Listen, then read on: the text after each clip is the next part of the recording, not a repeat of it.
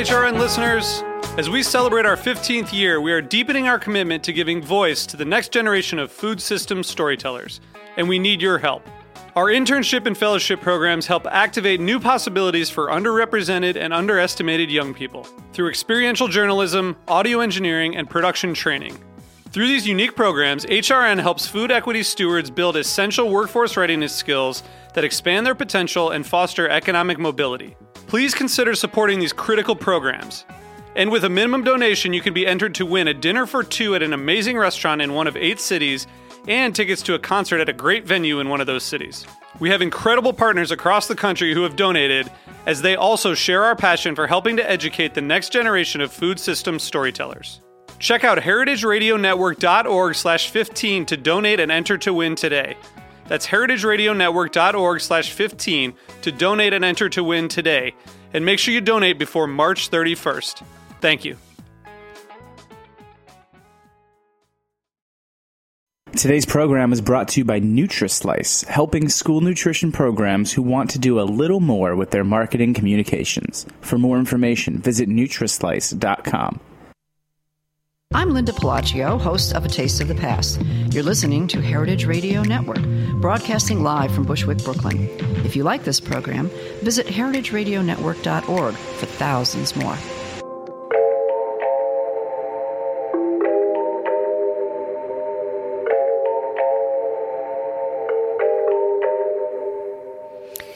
It's Farm to School Month on Inside School Food and in thousands of school districts all over the nation.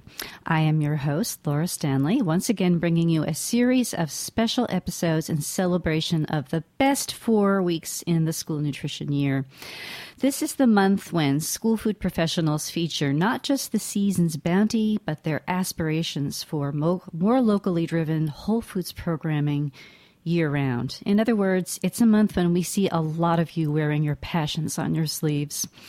Um, we have chosen just four farm to school projects to feature this month, but we really want to hear about more.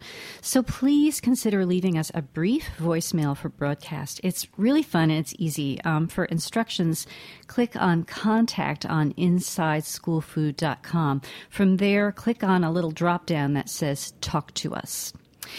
So today we're off to a running start with a profile of a food hub serving 12,000 students in 18 districts in Northeast Iowa. It's called the Iowa Food Hub and it very neatly fits the USDA's working definition of a hub, which goes as follows. Uh, I'll read it off. Um, a centrally located facility with a business management structure facilitating the aggregation, storage, processing, distribution, and or marketing of locally and regionally produced food products. And as most of you know, on the agenda for most food hubs is increased access for consumers across the socioeconomic spectrum. And there's no better way to accomplish that than through farm to school. So this hub is one of a number of in, in, Iowa. It was launched in 2012 by three organizations: the Northeast Iowa Food and Farm Coalition, the Northeast Iowa Food and Fitness Initiative, and Allamakee New Beginnings, which is an anti-poverty advocacy advocacy group that's handling purchasing and distribution for the hub. Uh, to tell the story, we have with us today two guests. Our first is Teresa Wiemerslage, who coordinates the hub's work with the Farm and uh, Food and Farm Coalition um, from her post at Iowa State University Extension in Northeast Iowa. Uh, Teresa is a horticulturist, an agronomist, and a fourth generation small scale beef farmer. She's been a central player in the development of this hub, uh, starting back in the day when it was a CSA distributing shares out of a small town grocery store. Um, after station break, we'll speak with Chef Chad Elliott, who is culinary specialist for the Decorah, Iowa School District. So, Teresa, good morning and welcome to Inside School Food. Good morning. So, before we plunge in, is there anything else you want to say about what makes a food hub a food hub? Um, I think as, as I was listening to your definition, it's a little bit different than the one that I use from the USDA, mm-hmm. but um, I guess the part that I want to emphasize is that it's source identified product, mm-hmm. and that's what helps make it differenti- helps differentiate it from traditional distribution models. It's that transparency through the food system. Okay. Um, and so the Iowa Food Hub, let's, let's kind of sketch it out. Like, for, first of all, you know, how big is it? How many farmers are you working with, and how much food is moving through it? Well, so the Iowa Food Hub is, um, I like to think of it as an innovative, it's a nonprofit model food hub. Um, as you look across the country, there's food hubs of all sorts of shapes and sizes and functions. Um, the Iowa Food Hub is based as as a nonprofit, and it connects those farms and families close to home. It's it's a pretty young food hub. Mm-hmm. Um, it started as a pilot project in 2012, and now it's standing on its own um, as a food distribution business with not just an economic mission, but also a social mission. Mm-hmm. Um, it works with about 40 different farm vendors and processors, but keep in mind that some of those vendors will have multiple farms that they're working with. Um, so, and it's hard for it's hard for me anyway to keep track of how many farms specifically, just because everything tends to to flex and mm-hmm. change. Right. And then what what is the region that you cover and that you serve? So the Iowa Food Hub um, works specifically sourcing. Was it's a project of the Food and Fitness Initiative, which um, focuses on six counties in the very northeast corner of mm-hmm. Iowa. Um, but that's not necessarily where the markets all are. Um, the northeast corner is very rural. Um, the largest town is 9,000 people, um, but we, we're really good at growing food. Mm-hmm. So to move um, food out to the metro areas and the urban centers is a key function of the food hub. Um, right now, they're focusing on an area of 150 miles for both sourcing and distribution. Mm-hmm although there are two exceptions to that rule because um, Food Hub is currently working with two distributors that help source some product into the Chicago market as well as the Omaha market. Uh, but on the Which, whole, it's pretty pretty tightly local. It is. It's, it's all on the scale. It's all in the eye of the holder of what their, their local definition is. Absolutely. Um, yeah. Yeah. So you, you told me that your part of Iowa is a little different from what we think of as the, you know, when we think of the rest of Iowa. Um, to tell us what the agricultural landscape is. Who, who's growing and what are they growing? Sure. Um, so our six county area, like I said before, is very rural. It's about the size of Connecticut, however, um, but only with about 100,000 people instead of millions of people. Um, people have to travel 50 to 100 miles to get to an urban area of more than 50,000 people. Wow. Um, agriculture is still the backbone of the economy here, but it differs slightly from the rest of Iowa.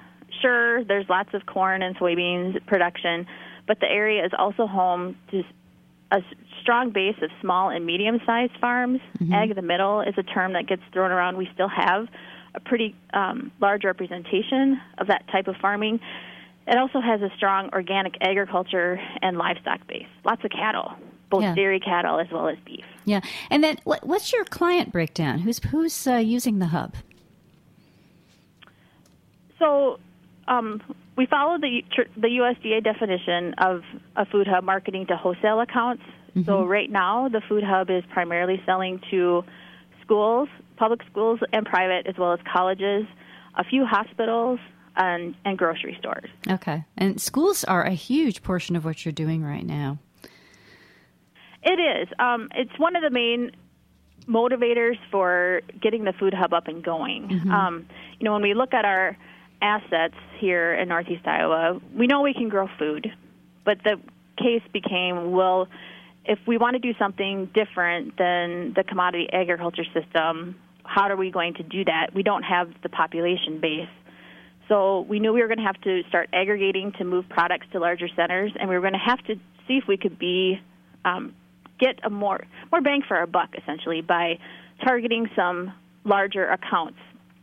So food service fits into that. Um, how can we add value to the farmers' products by um, helping them gain access to more volume? Right, and then in, in addition to that, um, were there any child nutrition issues that prompted the Northeast Iowa Food Fitness Initiative to um, get involved in, in the hub? Oh, com- completely. And actually, you could almost say that um, the changes to the Healthy Hunger Free Kids Act helped get our food hub started. Yeah. Um, um, you know, so if we look back at our story, um, you know, we have been doing this local food system work for over 10 years now. And, you know, it started with a group of farmers, and they went ahead and created a strategic plan and saw the opportunity for local food production as an, oppor- as an opportunity for our area. When we look at the markets, we identified schools as a potential market, but we also lo- knew they are very price sensitive, and it was going to be um, something that has a, a lower margin than the other more lucrative markets, like if you were selling to a white tablecloth restaurant. Um, so when the Food and Fitness Initiative came along with the goal of creating healthy environments for children and families, when we looked at our rural communities, it was all about the schools. Where is the place that has a lot of influence on the way families function, how they live, and has a big influence on children? And it's the school districts. We often say that our districts are the hub of the communities. Um, so we thought by in, um, intervening at that level, we were going to start to make a difference. Um, and you know, it was actually a little surprising at first. We thought with the smaller school districts that it wouldn't be too hard to get local product into them, but we quickly ran into volume issues. Um, even working with some of our larger growers, getting enough cases of produce to go to a school district of 1,500 or 1,700 students takes some thinking. Well, and, and in your region, 1,500 or 1,700 is actually large. You told me you're, you're also serving districts that only have a few hundred kids in them. Yeah, our districts range in size from 400 students up to about 1,700. Um, Chad, who's also on the call, has one of our bigger districts. Right. So you developed this really fa- fabulous tool for getting everybody on the same page and to make aggregate purchasing easier. Um, and it's called the um, the season seasonal cycle menu. Can you talk about what that is? Sure. So when the Healthy Hunger Free Kids Act came out, um, there was actually some panic, and I'm I have a feeling that a lot of the listeners on the call may have felt the same. Um, in our rural schools, you know, the kitchens are small, the staff is small. Um, you know, the food service director is also the main cook, and um, now they're being asked to plan all these menus that meet all these regulations. And we actually had three food service directors that came up and said, "I don't know how we're going to do this. Can you please help us?" Um, you know, up to that point, we had been, you know, slowly enticing them with different things um, to get them to try more local food. I mean, we started small. We started with an idea that we borrowed from Maryland in the homegrown school lunch week and asked schools to, if they would buy $300 worth of product, um, we would give them a $300 uh, piece of kitchen equipment, a slicer or a dicer or a salad spinner. And that worked pretty well for the first couple of years to get people excited about the whole idea. But it seemed like we were just having trouble getting them to move to the next level. So along came this opportunity to create a menu that not only would help them meet the new regulations, but would also be very intentional about serving the products that we can grow here. Um, so we applied for some funding and received funding from both the Leopold Center for Sustainable Agriculture, and then that was quickly followed up with a USDA Farm to School grant to investigate um, how how do we start moving these local products to the school. And I've, I've got the menu in front of me. How many of the districts? So you're working with 18 districts right now. How, how many of them are using the seasonal cycle menu right now? Well, so the menu was piloted with four school districts, and they used it pretty closely for um, three years. Um, this is the first year that they've been we've turned them off, you know, out on their own, and some of them are starting to adapt the menu to their own use. Some others are following it still pretty closely. Um, we still have the common goal of, you know, increasing local food purchases for those districts. So it's a great way to um, meet that goal. Well, and it, what it means is that the, the more of them are using it, for instance, you know, on the day that the menu calls for cheese pizza and locally grown spinach, sweet corn, and strawberries, there's there's a big aggregate demand for this for local spinach, corn, and strawberries. So that must work really well for the growers. Well, you know, we at first we thought that that would make a lot of sense, but it doesn't necessarily play out that way in the real world. Mm-hmm. Um, the schools are able to, you know, what they plan their menus by the week, so they're able to rotate their weeks around. So not every school is on the same week. But where we've really found benefit is the fact that, um, and this is something schools have done forever, is plan their menus a month ahead. So as soon as they have their menu planned for October Farm to School Month, and they have the products identified that they want to start sourcing, that is where um, an aggregator like a food hub can really um, play an important role by essentially tracking down that product for that school and making sure that it gets delivered on the day they need it. Right, right. So you're facilitating that relationship, and they don't. They just work with the hub. They don't have to go to the growers, which is huge, huge plus. Um, and I understand some of your districts are really have been able to ramp up their percentage of local by a great deal. I mean, which you know, what's what's your biggest percentage in terms of increase in local as a result of the food hub? So we actually don't do percentage um, because it can be kind of a depressing number. Um, when you're trying to move the needle, even the smallest increments we celebrate. Um, So we actually don't use percentage; we use dollar amounts. Um, and this last year, we added actually another measure of dollars spent on local per student. So, with a combination of the cycle menu and the food hub, we were able to move the collective purchases of the school in the region from about $15,000 per year up to $72,000 last year. That's enormous. It is enormous. Um, and but at the same time, for some schools, it's not even 2% of their food purchases. So Um, some of them have been so- more successful than others. In other words, yeah. Sure.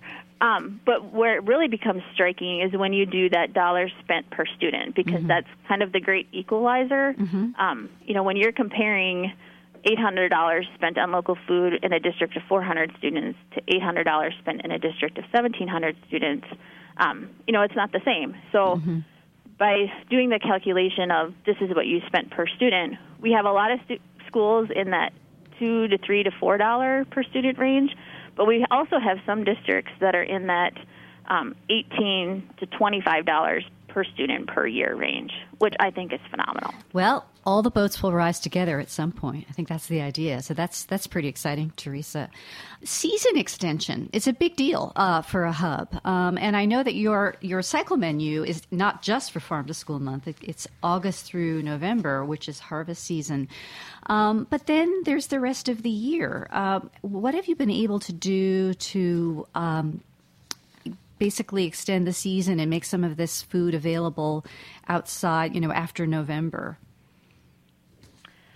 Yeah, so you know, I think this is the big question for any school district that has snow in the wintertime is how do we move the um, production, the peak production window, to when the school comes in session.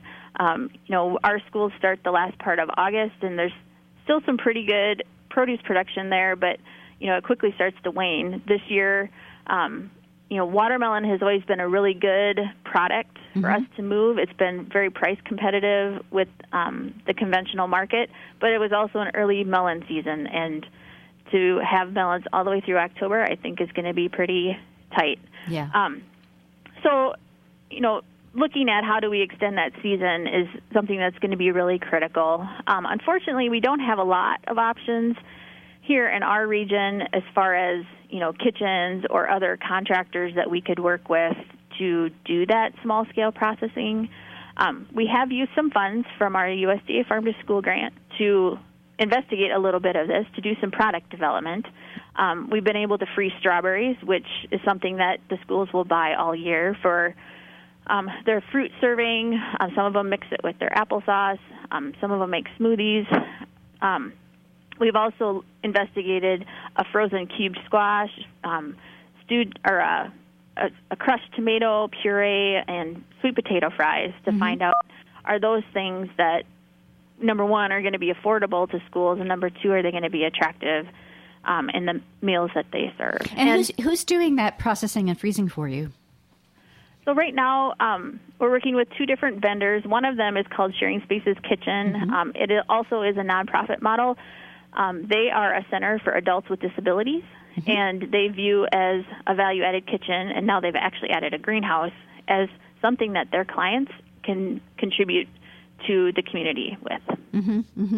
Th- That's so interesting, Teresa, because we last year, and I'll put this on the show page for today, um, profiled a similar arrangement in um, the northern Michigan Peninsula, where um, a very large school district was getting food processed um, via Goodwill Industries, which was also helping um, adults re-enter or enter the workforce. So um, that's a, another way of, of really deepening community commitment via the, the food hub. And I understand you're also, you know, able to move uh, local pork and beef and yogurt, which is not necessarily just harvest season, right?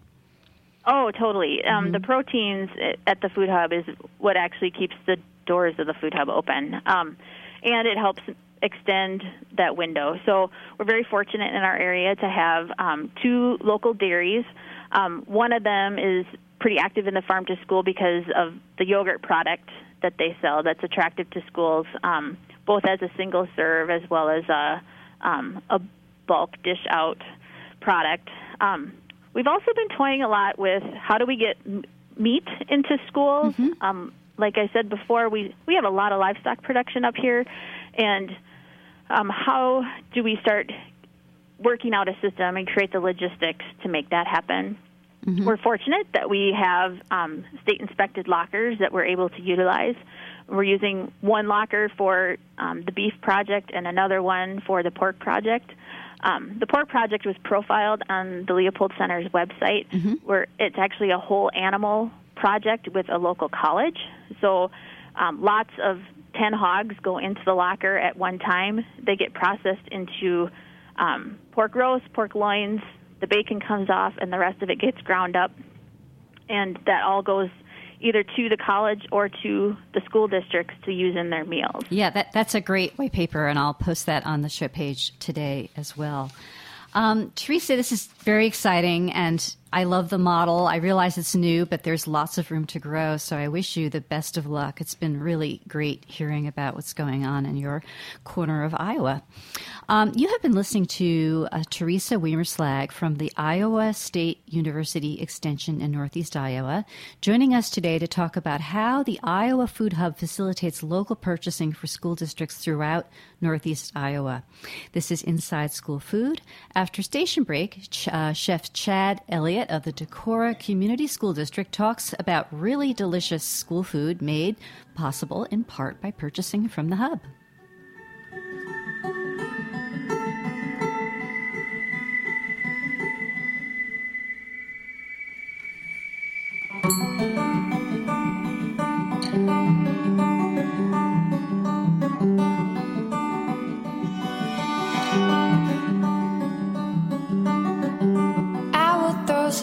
Sea salt over my own head.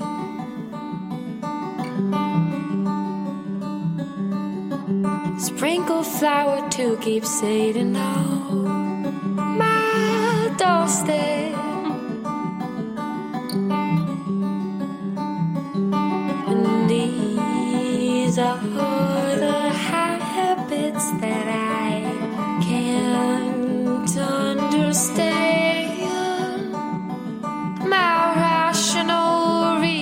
Program was brought to you by NutriSlice.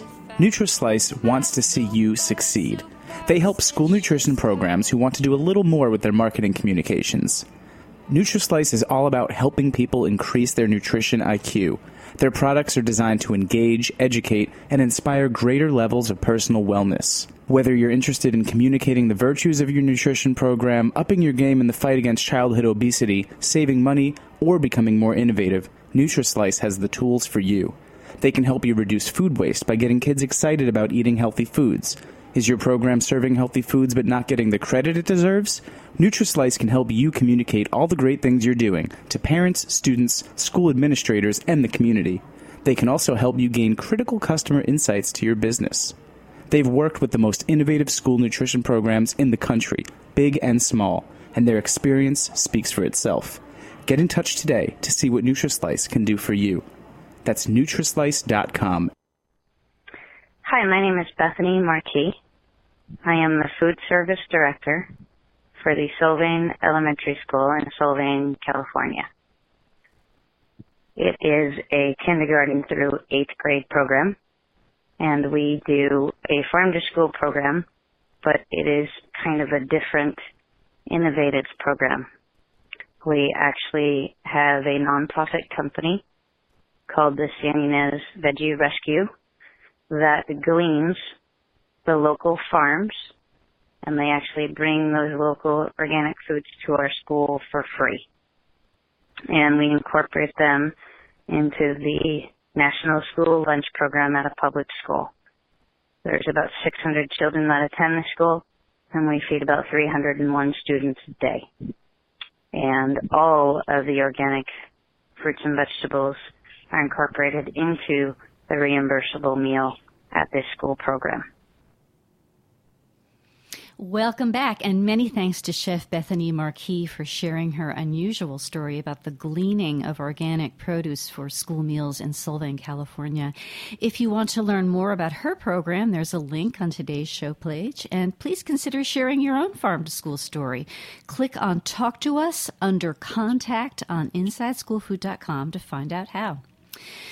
So we are back with another talented school chef, Chad Elliott, who is culinary specialist for the schools in Decorah, Iowa. Uh, he purchases prolifically and enthusiastically from the Iowa Food Hub, so he's here today to tell us how that's impacted his program. Chad is a graduate of the Iowa Culinary Institute. He began his career in restaurants, eventually serving for seven years ex- as executive chef at Decorah's high-end hotel Winneshiek. Um, at home, Ch- uh, Chad maintains an apple orchard and a half acre of asparagus. And on weekends, you can find Chad in the Decorah Farmers Market selling bread baked in a wood fired brick oven that he built himself. Uh, the Decorah district is small but large by Northeast Iowa standards, serving um, about 1,400 students. Six sites are served by two central kitchens, so as you'll hear, they're able to prepare a lot of food in house. So, Chad, good morning. Morning. So tell us a little bit about your community, um, or you know, what, what, are the students in your school like? Um, well, it's a population of about eight thousand. Um, we it's an active community. We have a twelve mile long bike trail, uh, trout fishing, kayaking, Upper Iowa, um, lots of activities to do. So, and then and then at school, what is you know what's your demographic like? Like, what's your free and reduced rate? Free and reduced, we're about oh. 27%. Okay, so pretty low. Pretty low. Yeah, yeah. And how long have you been on the job in the Decorah schools? I've been here for four years. Okay. Um, I started out as a just a vegetable prep cook, and mm-hmm. then um, they ended up creating a position for me, um, calling it a culinary specialist, where I kind of float around to the six schools and help out. I do a lot of the menu planning and recipe development for the school. And I, I understand you've been making some changes since you began there. Can you can you talk about how you've this the district has shifted toward more scratch cooking since you turned up? Yeah. Um, when I started four years ago, the, the kitchen was pretty much utilizing um, a good amount of fresh produce um, from the school gardens, mm-hmm. and they had a, an orchard, um, which actually hasn't produced anything yet. But um, so they were, you know, they were using a lot of um, local ingredients. Um, but I think, um, you know, I, I think they've they've now they've expanded it a lot. So they've got a 20 by 30 foot greenhouse, a couple gardens. Um, they've got high tunnels several hoop houses. So now we're we're really starting to crank it in. And then with the food hub starting, um, we've we've got a lot of uh, um, new things incorporated into the menu. But some of the changes that we've kind of come together and done since I've been here is we're we're making like a homemade pizza. Um, with all the tomatoes and peppers we've been getting from the gardens, mm-hmm. um, you know, we don't serve canned salsa anymore. We're making pico de gallo for all of our um, dishes that require salsa. And, um, we're using uh, local pork every time we uh, make pulled pork sandwiches. Mm-hmm. We've got local pork incorporated into our lasagna and spaghetti, um, homemade coleslaw. Um, we've got some additional equipment now where we can um, we bake all of our own breads. Well, before um, it used to be kind of well today the high school would get fresh baked bread and then the other schools would get fresh baked bread that mm-hmm. was frozen. right. um, right. So now we have this equipment where we can we can do it for the whole district every day. So yeah, and and the, the on the image for today's show page we have a um, I think it's almost entirely or maybe even it's a hundred percent. Um, locally grown meal and there's a picture of that pulled pork sandwich on a house baked whole grain bun and i know that the pulled pork sandwich is like a beloved iowa you know dish. It's part of the heritage there. And how are you able to? I mean, you're buying the pork through the hub, right?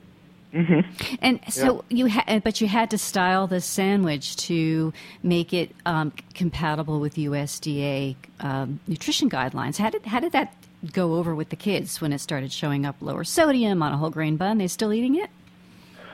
Yeah, the bread is not so much an issue as the pasta. It seems the mm-hmm. um, we're using a a white wheat flour, mm-hmm. and um, you know, I, to be honest, I don't even know if some of them even can tell the difference. It's yeah, we hear a lot of that about the whole white wheat. yeah, so yes. so that's going over pretty well. But the the pork, um, we're we're making the barbecue sauce as well, so it's like uh, applesauce, brown sugar, mm-hmm. liquid smoke. Um, so we're not using just you know the traditional barbecue sauce filled with sodium. Right, and the kids aren't missing the sodium, huh? No, no. Excellent, excellent. So let's talk about the hub. Um, how has it changed your purchasing practices? I know that you're you're you are purchasing a lot more local since the hub came into your life, right? Right. Yep. Um, I'd say we purchase pretty close to ninety percent of our local food through the hub. Mm-hmm. Um, it's just you know it's one stop shopping, and they source such a big variety of products um, and the prices are great and the service is great. So um, it's really a no-brainer for us. It just um, makes it easy. Um, I can call Nick, and um, we have a five-week cycle menu, so I can you know give him a, a month out or at least um, an idea of what we'll want, what day we'll want it, and how much, mm-hmm. and uh, and he'll get back to me. And if they've you know the nice thing about the hub as opposed to just working with a single farmer is if one farmer has a crop failure or can't come up with a, the right amount, they can um, contact several farmers and, uh, and you know kind of have a backup plan. Yeah, yeah, no, it, it's great. And as Teresa described, there are just so many. Um, farmers involved. So it, it, it's win win for, for everybody. Um, yep. I know you're very proud of, of some of the dishes you've created with local food, and, and that includes items purchased through the hub as well as through your extremely well developed um, student um, gardening program, which of course is a benefit of being in an agricultural region. So tell us, you know, like what's on the menu this month that you're particularly excited about?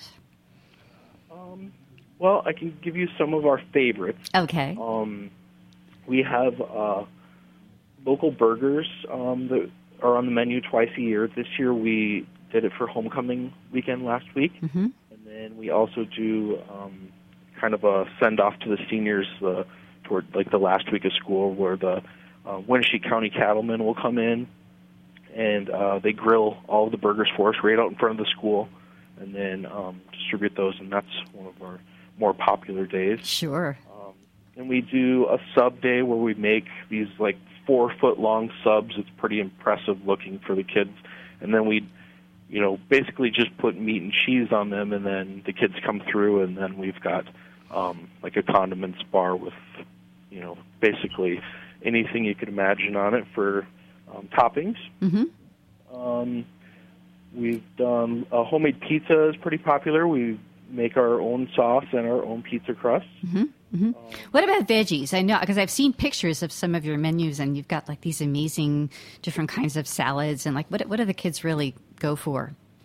Yeah, we um, actually this year at the high school we started um, some salads. We've got a Johnny apple seed salad, which is um, sliced apples, spiced almonds, um, dried fruit, and then it's got like a raspberry vinaigrette. And these are all grab and go salads. Mm-hmm. Um, mm-hmm. We've got a Caesar um, a Fiesta salad, which is like chicken, black beans, peppers, um, and then we've got a uh, just a traditional chef salad with um, carrots, um, celery, cucumbers, and uh, ham. Cool. And the kids can look at that and, and identify which elements they actually grew on the school campus, which is really exciting. Um, and Yeah. then to get off the topic of the hub for just a second, you're doing this other thing this month, special for Farm to School, with funding from the Chef Ann Foundation called the Empty School Project. Can you tell us what that's about? It's, actually, it's the Empty Spoons project. Oh, did I, what, I, what did I um, say? I didn't say empty spoon. I empty meant to say empty spoon. Sorry, we don't want to say empty school. Um, but yeah, I, I got a, a grant last year from the Chef Ann Foundation, um, and it's a $2,500 uh, grant called a Mission Nutrition Grant, and it's to promote fresh fruits and vegetables in your school. Um, and so what I decided to do with the money is um, do I wanted to showcase a bunch of um, dishes from around the world. Um, so I called it Empty Spoons, What Does Your Globe Eat? And so each of the 22 school days in October, um, I'm going to focus on a regional recipe prepared with um, local produce. So um, most of the ingredients for this will purchase through the Food Hub. And then students, students are going to learn about uh, familiar and not so familiar fruits and vegetables, and they'll get to taste them too. So um, I go around to um, each table and I have samples preset, and I have pictures of maps and flags and um, like a little bit of uh, history about where the food comes from and what Right. types of um, people are eating the food. So, what, what you know in your repertoire for, for this project would you say is going to be the most challenging for Iowa kids? Lots of the dishes will be challenging. Uh, Friday, I did a Ukrainian borscht, How'd that and go? that um, that was a challenge. was it cold or hot? It was it was a hot borscht. Okay, Um, okay. yeah, I figured I'd be a little safer by making it hot, and I actually had some um, sausage in it as well. But Yeah. um, and then we did uh, a Pueblo street corn Mm-hmm. on Thursday, and that was like a oh, it's got a creme fraiche and um, mayonnaise and lime sauce on the outside of a cob of corn, and then it's got chili powder um, sprinkled on it. Mm-hmm. And what did they think of that? Actually, that didn't go over very well. Yeah, I was- would- I would was think thinking that that would- would, yeah. be the safe one. Yeah, but yeah. we're in Iowa. No, I think it's really meaningful, um, especially given your region where, where you know, I think tastes for among students can run more conservative. So, I wish you luck with that. I'm like excited that uh, you know you're doing this, and and the walking around with the with the map. That's something you do. I mean, you're personally like delivering the message, right? Yeah, and I'm I'm doing it all actually. I'm prepping it all, serving it all, and um, marketing it all. So Good for you. Good. Well, Chad, this has been a tasty conversation. Um, thanks for coming on today, making us all hungry. I want to come out to Iowa sometime and have lunch with you. yeah, you're welcome. Um, you have been listening to Inside School Food's first episode for Farm to School Month 2015. Uh, resource links can be found on today's show page on InsideSchoolFood.com. Our next Farm to School episode will be two weeks from now when we will look at the introduction of reservation grown bison to lunch trays in Native American schools. And remember, if you're enjoying Inside School Food, please show your support by following us on Facebook or Twitter or by signing up for our newsletter via InsideSchoolFood.com. It really, really helps us to know who is listening. I'm Laura Stanley, and today's break music was provided by the lovely Odetta Hartman. The theme song to my show is Techstar, and many thanks to our sponsor, Nutrislice. Um, and if you remember, uh, uh, also another way to help us, of course, is to subscribe to the show on iTunes and feel free to donate if you like at heritageradionetwork.org. There's a little little beating heart on the top right hand corner there, and you can that's for donating. So um, that's always appreciated. Next up, a short clip of Eating Matters, a another Heritage Radio program that takes on a spectrum of big topics in food systems.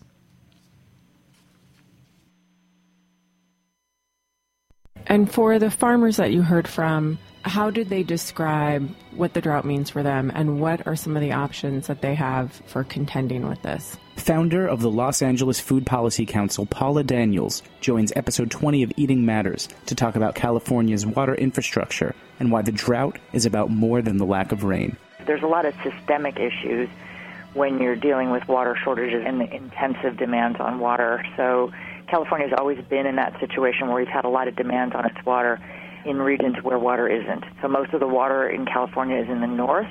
Most of the demand is in the Central Valley and in the south in Los Angeles, where I'm living. LA is not an area that has is high water in terms of supply from rains. So we've been moving water around the state for, for nearly a century now. And so a lot of the more fundamental questions come down to whether or not we can store water, and that usually means dams. Mm-hmm. Um, but in this current conversation, we're also looking at other ways to store water, which is returning it back to the groundwater and having more groundwater storage. To hear the rest of Paula's interview and to learn more about food policy issues and solutions across the globe, tune into Eating Matters, available anytime on heritageradionetwork.org and iTunes. Thanks for listening to this program on heritageradionetwork.org. You can find all of our archived programs on our website or as podcasts in the iTunes Store by searching Heritage Radio Network. You can like us on Facebook and follow us on Twitter at heritage underscore radio. You can email us with questions anytime at info at heritageradionetwork.org. Heritage Radio Network is a 501c3 nonprofit. To donate and become a member, visit our website today. Thanks for listening.